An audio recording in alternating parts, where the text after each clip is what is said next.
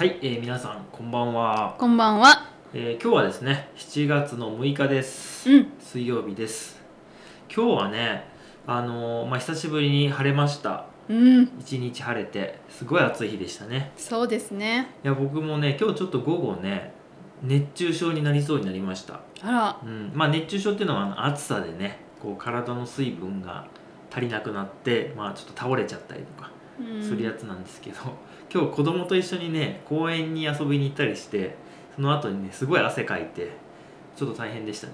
あ気をつけないといけないですね。そうなんです。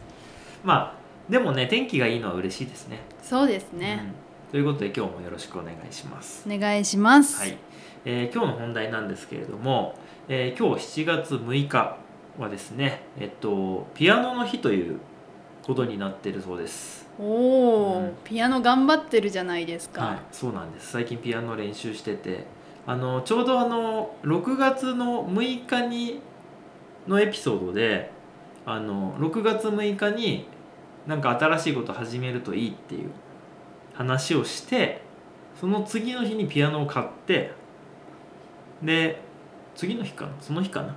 に買って、まあ、約1ヶ月です。おうん、そっか。そうです。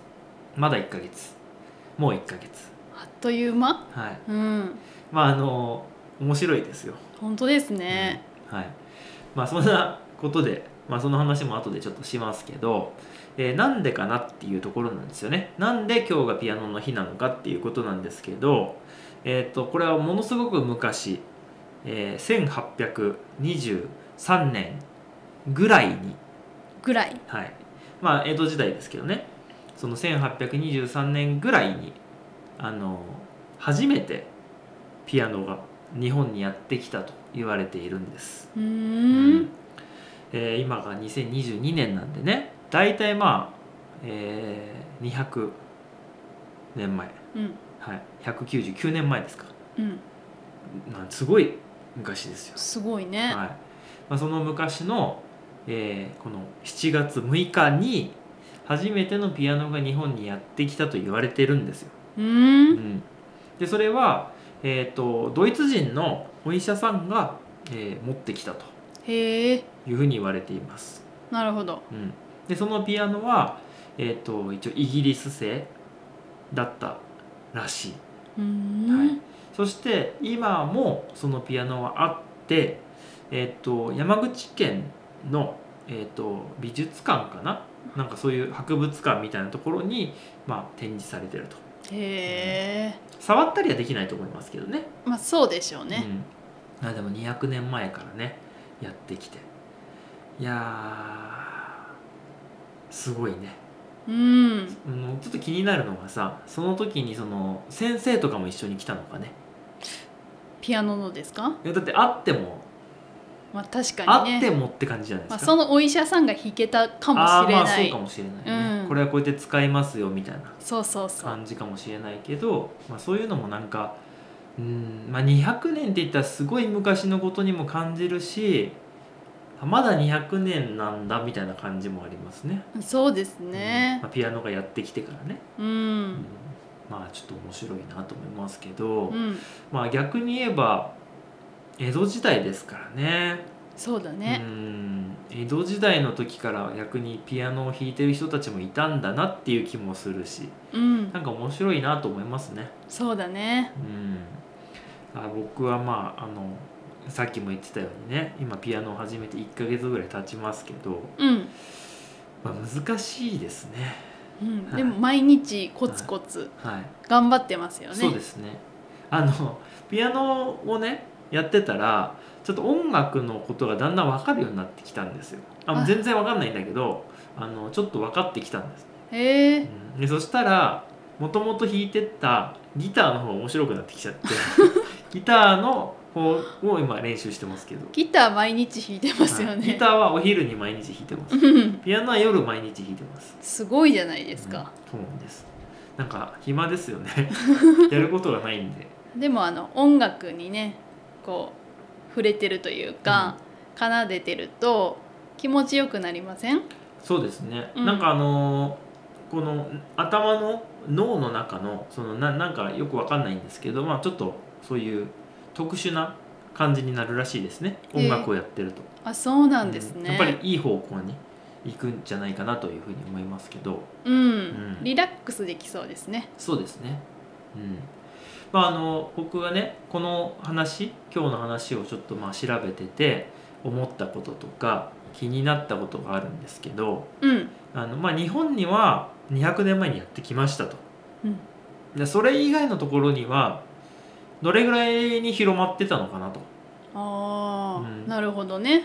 多分あのピアノっていうかそのオルガンが、まあ、あの教会とかについてるじゃないですかうん。もう教会とセットじゃないですか、そうだね。うん、大きい教会でこうオルガンあってあの聖歌とかを歌うっていうね。じゃないですか。うん。でそれ考えるとすっごい昔からあったんじゃないかなとも思うんですよ、あそうでしょううん、ね、だからちょっとそこの辺はよくわからないんですが、まあ、もし知ってる方がいたら教えていただきたいなと思います、はい。うん、でまあ僕のピアノの方はまだ全然なかなかね上達はしないんですけどまあ本当にこれ趣味なんでうん。コツコツとやっていきたいと思います。まだ1ヶ月ですから、そうですね、うん。あのーまあこれね聞いていただいてる方っていうのは、まあ、基本的には外国の方で、えー、と日本語を勉強している方とか、えーまあ、昔勉強してたっていう方が多いと思うんですけどあの音楽ってその外国語と結構似てますよね。ほう。確かに、やっぱり耳のものだしその分かってるけどできないっていううんこととかあとは毎日ちょっとずつやっていくといつかあのちょっと前にね戻った時にあ1ヶ月前より結構伸びたなとかいう感じることもあるし毎日毎日の変化はちょっとなんだけど1年やったら全然変わるとか良くなったとかいうそういうものだと思うんですよ。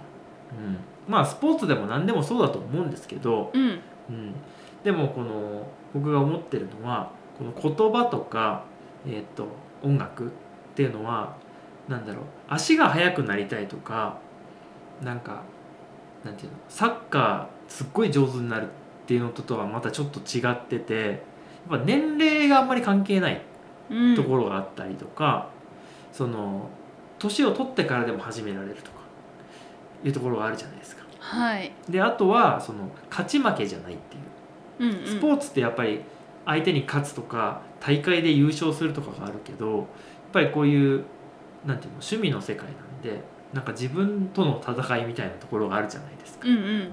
だからよく似てるなっていうふうに思ってて、うん。うん。